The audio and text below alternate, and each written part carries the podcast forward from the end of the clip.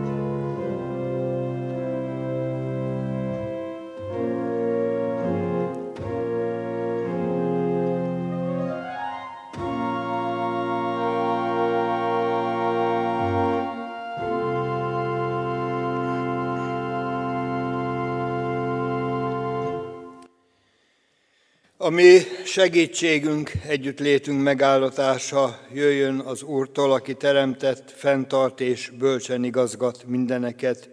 Övi a dicsőség, most és mindörökké. Amen. Gyertek testvéreim, csendesedjünk el, imádkozzunk. Urunk Istenünk, édesatyánk a Jézus Krisztus által, köszönjük, hogy emlékezhetünk, emlékezhetünk múltban, mindarra, amiket Te cselekedtél velünk, és emlékezhetünk immár elköltözött szeretteinkre is, akiknek élete példa lehetett a mi számunkra, és erőt, bátorítást és útmutatást nyerhettünk, vagy akikre nézve a Te áldásod kiterjedt mireánk is, kerestél és megtaláltál bennünket. Köszönjük, hogy most is megszólíthatunk és meghívhatunk, hogy Te is jöjj el közénk, igédben is szent lelked által, és szólalj meg és szólíts meg bennünket, add a Te igédet, hogy velünk maradjon az, és átjárja a mi szívünket, életünket, hogy a Te tanításodat megértsük és komolyan vegyük, és tudjunk a Te útmutatásod és a Te vezetésed szerint járni itt a földi életben, míg a földi életben sátorozván követhetünk Téged, és valóban adj is kegyelmet, hogy Téged követve szolgáljunk néked, éljünk a Te dicsőségedre, és közben mások javára, épülésére. Kérünk így, áld meg a Te ígéret a mi javunkra, mert mi tudjuk, hisszük, hogy a Te igéd igazság. Szentelj meg bennünket a Te igéddel, a Te igazságoddal. Amen. Isten igéjét a Lukács írása szerinti Szent Evangélium 16. fejezetéből olvasom, a 19-től a fejezet végéig terjedő szakaszt. Volt egy gazdag ember, aki öltözött bíborba és patyolatba, minden nap dúsan vigadozván, és volt egy Lázár nevű koldus, aki az ő kapuja elő volt vetve, fekélyekkel telve, és kívánt volna megelégedni a morzsalékokból, melyek hullottak a gazdag asztaláról. Az ebek is eljöttek, nyalták az ő sebeit. Történt pedig, hogy meghalt a koldus, és vitették az angyaloktól az Ábrahám kebelébe. Meghalt pedig a gazdag is, és eltemetteték.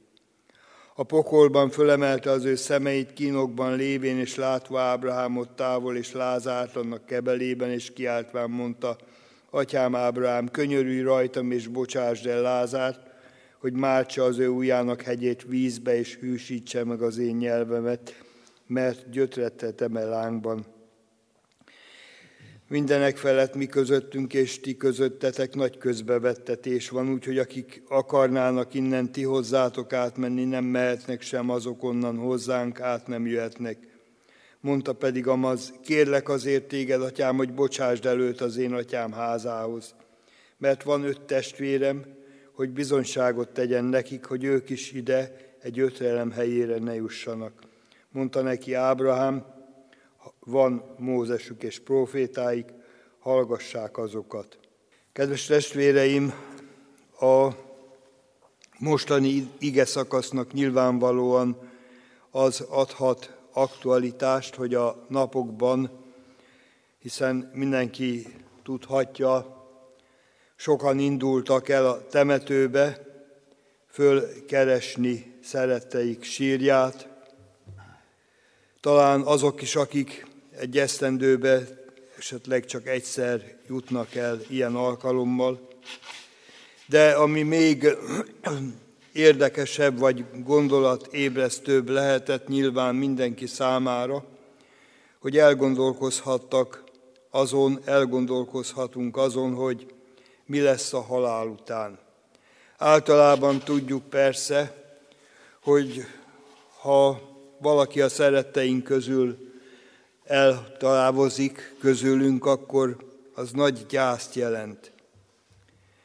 De azért elgondolkozhatunk azon is, hogy egyáltalán mi lesz a mi lesz akkor, hogyha nekünk kell mennünk? Mi lesz a mi halálunk után? Nos, Jézus elmond egy példázatot, és elmondja, hogy mi lesz a halál után.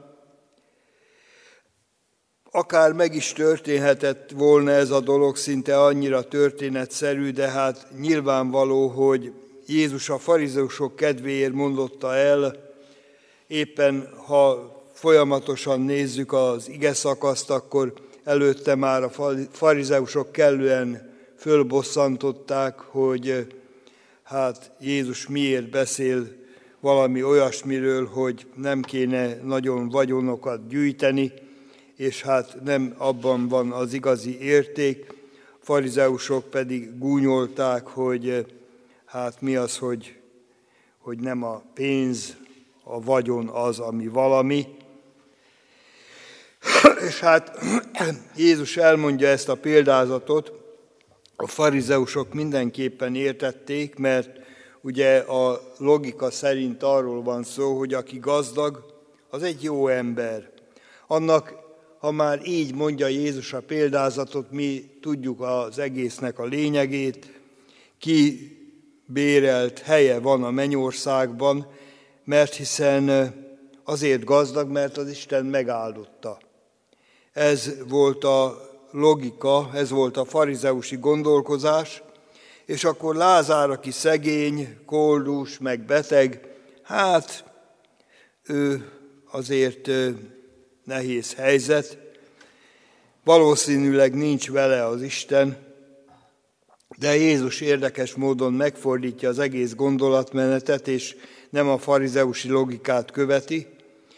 Jézus szerint a gazdag nem azért jut a kárhozatra, mert sok volt a pénze, különben is örökölhette volna.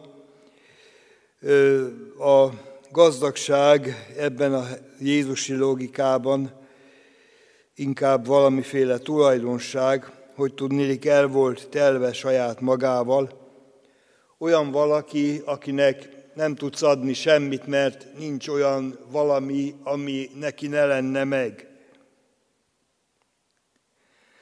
A helyzet az, hogyha ilyesmibe belegondolunk, akkor lehetséges, hogy ez a gazdag, ez ma is él, bárki lehet. Lehet bárki, aki el van telve valamivel, Viszont a szegénynek Jézus nevet is ad, és nagyon nem véletlen, hogy milyen nevet adott neki a Jézusi példázat szerint. Lázár, vagy Eleázer, Isten az én segítségem. Ez a névnek a jelentése. És hát nyilvánvalóan Jézus ebben a példázatban nem arról akar beszélni, hogy jaj a gazdagoknak, és hát ne féljetek szegények, mert az nagyon jó, hogy ti szegények vagytok, de ti be fogtok kerülni a mennyországba. Ez nem ilyen alapon működik, hanem éppen azért, mert ez a bizonyos szegény, ez egyedül Istenben bízott, Isten volt az ő segítsége, és hát a gazdag, annak meg talán nyilván nem is adott nevet Jézus, sokkal inkább ez a jellembeli tulajdonság, hogy nekem megvan mindenem, és, és nem kell gondolnom semmivel. Igen ám, de hát hova tart a gazdag? Az útirány az a pokol egyenesen és hát vádolja az, amit ő nem tett meg. Juthat eszünkbe Jakab apostolnak az intése, figyelmeztetése, aki tudna jót cselekedni és nem cselekszi, bűne az annak, olvasható a negyedik fejezet 17. versében. Mert hogy Lázár ott volt útban, a külső kapu útján, a gazdag, mint egy példázat szerint, mint egy átlépett rajta, önmagával volt elfoglalva, és nem is veszi észre, hogy ez az ember egy sebesült. Elmulasztotta a segítségnyújtást is. Annak idején egyik ismert svájci ember magyarázta nekem, hogy ők hogyan is szeretik azt, amikor valaki segítséget szeretne kérni tőlük, hogy milyen kifejezéseket használjunk, és akkor én ugye azért is hozom ide, mert hát ugye persze a nagy naív magyar mentalitásból kiindulva megkérdeztem, hogy és hát mi van akkor, hogyha utána mégse segít valaki. A válasz az rövid volt és tömör, hogy az úgy hangzott, hogy az nem ember. De hát mulasztás védkébe is kerülhetünk mi magunk is, hogyha nem szólunk a megmentőről, pedig tudjuk, hogy Jézus a megmentő. Jézus aztán a, a példázat szerint elmondja, hogy meghalt Lázár, és hát meghalt a gazdag is.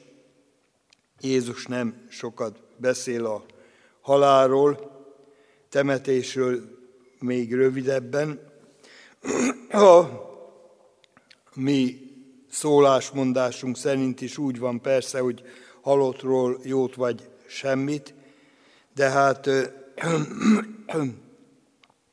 Jézus az tudjuk, hogy nem annyira temetett, legfőjebb a sírból hívta ki az, el, az eltemetett megholtat, ha Lázár barátjára gondolunk, ismét Lázár, akinek segítsége az Isten egyedül.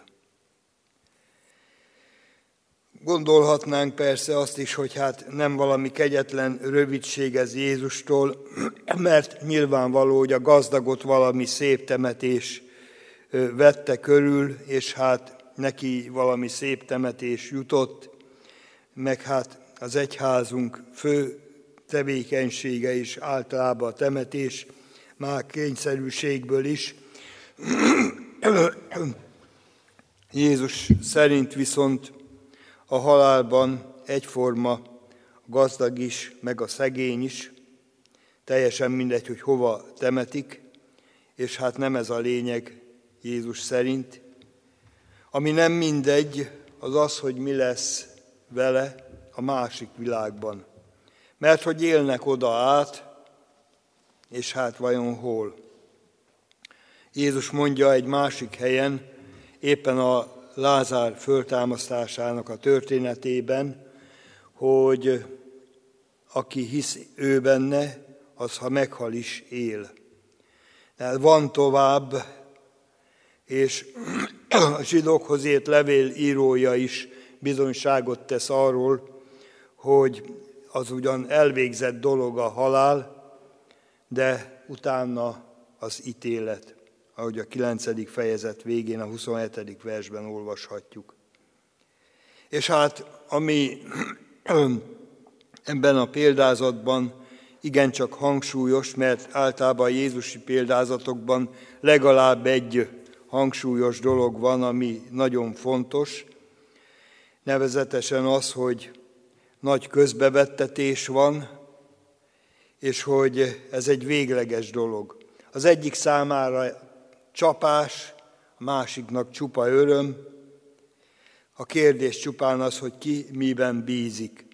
Lázáról tudjuk, hogy ő az, aki vallotta nevében, hogy Isten az én segítségem.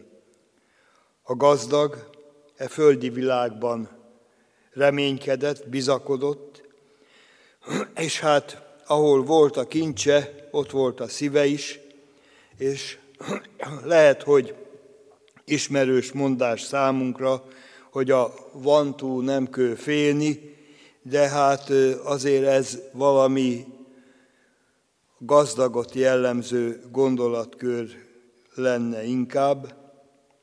Bármennyire is vallásos izraelita ő, bármennyire is atyának ismeri Ábrahámot, tulajdonképpen ez nem nagyon segít már rajta.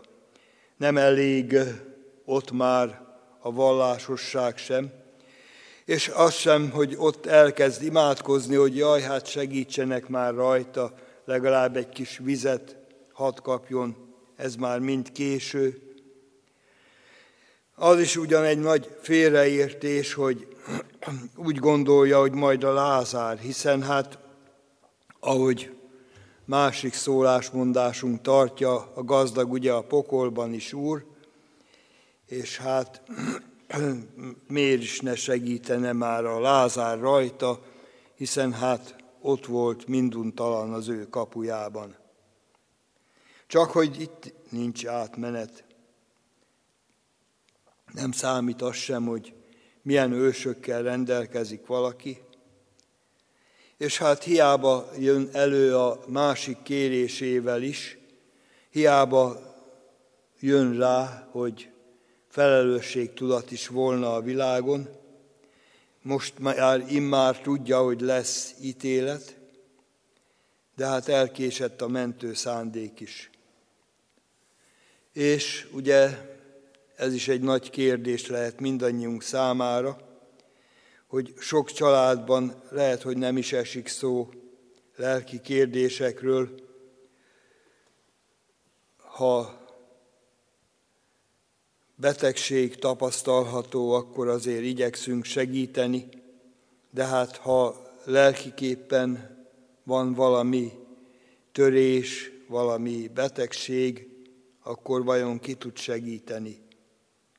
Vagy hát lelkipásztor, ha családlátogatáskor elkéri a Bibliát, vajon ez is hát nem szemtelensége, hogy egyáltalán megtalálnánk-e, van-e egyáltalán és hol van.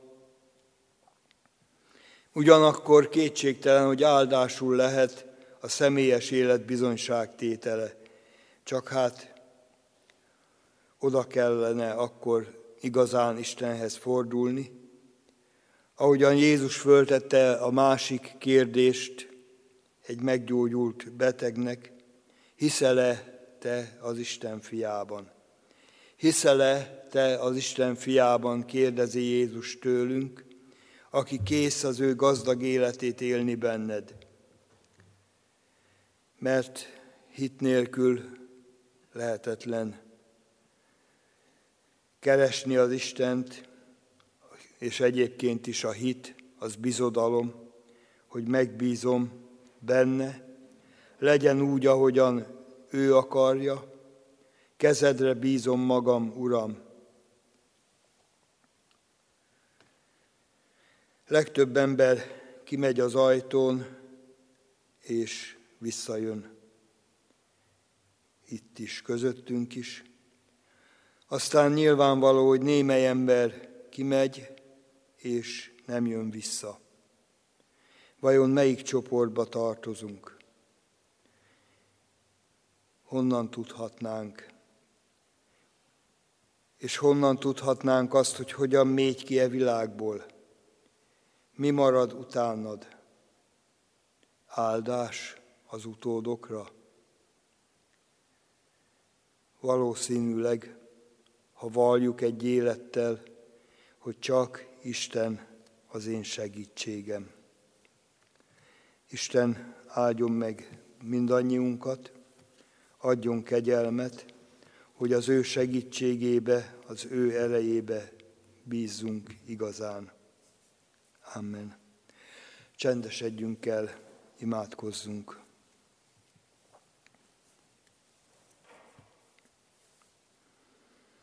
Köszönjük, Urunk, hogy te ilyenkor is és egy egyszerűnek tűnő példázattal is tanítani akarsz bennünket, hogy komolyan vegyük életünk hétköznapjait, hogy megfontoljuk e világban való forgolódásunkat, hogy szemünk előtt tartsuk azt, hogy Te vagy egyedüli segítőnk, megtartónk és bátorítónk, te vagy az, akihez fordulhatunk, és Te vagy az, aki útmutatást, vezetést adsz életünk hétköznapjaiban. Hadd tudjuk ezt fölismerni, adj kegyelmet, hogy te néked engedjünk, hogy a hitünk valóban benned való bizodalom legyen, hogy megbízunk abban, hogy amit te mondasz, az úgy jó. Ahol te vezetsz, ott van a mi feladatunk, ott van a mi küldetésünk, ott van a mi helyünk. Hadd tudjuk igazán megérteni azt, hogy te vagy az, aki gazdagítani akarsz bennünket itt a földi életben, hiszen aki te benned bízik, te benned hisz, az átment a halálból az életre. Köszönjük, hogy így tekinthetünk előre, erőtlenségeinkben te légy erőnk, betegségünkben gyógyítunk, és ha halára válik is testünk egykoron, akkor is hadd tudjuk azt, hogy te vagy az, aki átvezetsz bennünket halálon át is az életre, az örök élet dicsőségére. Ott fennállad, mert te azt akarod, hogy a tiéid ott legyenek, ahol te vagy. Köszönjük, hogy hívtál és elhívtál bennünket, ad, hogy mi ennek a hívásnak tudjunk engedni, és tudjunk te néked engedni. Hogy valóban téged követve szolgáljunk néked, élhessünk így a te dicsőségedre, és ne a magunkét keresve, hanem egymás javára épülésére. Amen. Együtt is mondjuk el a mi Urunk Jézustól tanult imádságot. Mi, Atyánk, aki a mennyekben vagy, szenteltessék meg a Te neved, jöjjön el a Te országod, legyen meg a Te akaratod, amint a mennyben, úgy a földön is. Minden napi kenyerünket add meg nékünk ma, és bocsáss meg védkeinket, miképpen mi is megbocsátunk az ellenünk védkezőknek, és ne vigy minket kísértésbe, de szabadíts meg a gonosztól, mert ér az ország, a hatalom és a dicsőség, mind örökké. Amen. Szívünkben alázattal Urunk áldását fogadjuk. Mindezek után Istennek népe, áldjon meg téged az Úr, és őrizzen meg téged. Világosítsa meg az Úr az ő orcáját te rajtad, és könyörüljön rajtad, fordítsa az Úr az ő orcáját te reád, és adjon te néked békességet. Amen. Foglaljunk helyet, testvéreim. A kiáratoknál hirdetőlap található, hogyha valaki ezt szeretné magához venni, és olvasni, egyéb kiadványaink is, újságjaink is találhatóak ott. Az Úr legyen gyülekezetünk őriző pásztora. A záró énekünket hadd mondjam, a 338. dicséretünket énekeljük végig mind a négy versével. 338. dicséretünk lelki próbáimban Jézus légy velem.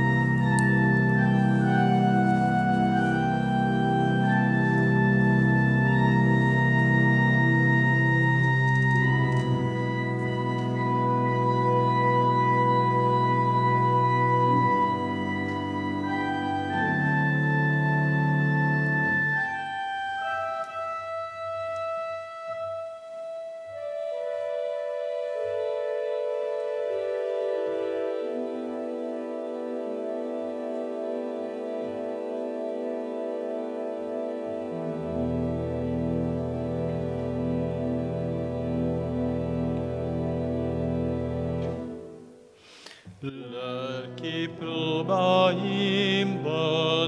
Jézus légy velem, el ne tántorodjék tőled életem. Félelem, ha bánt vagy, nyereség kísér, tőled elszakad,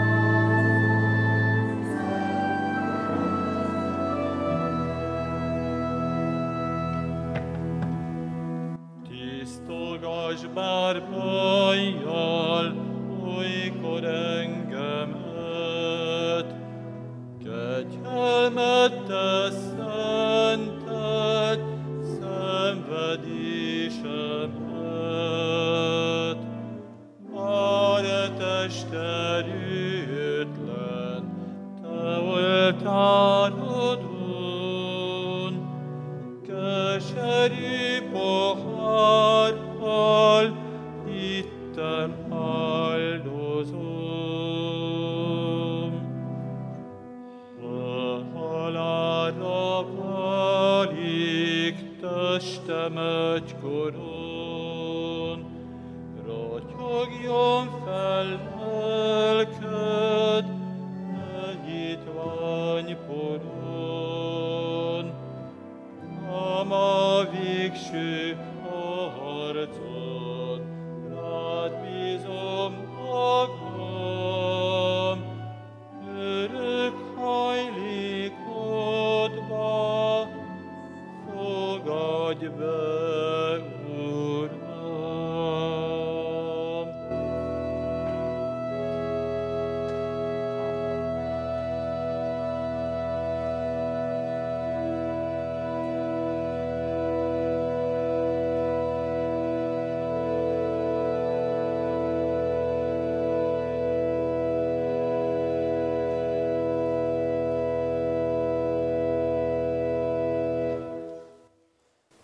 Áldás, békesség, Istennek dicsőség.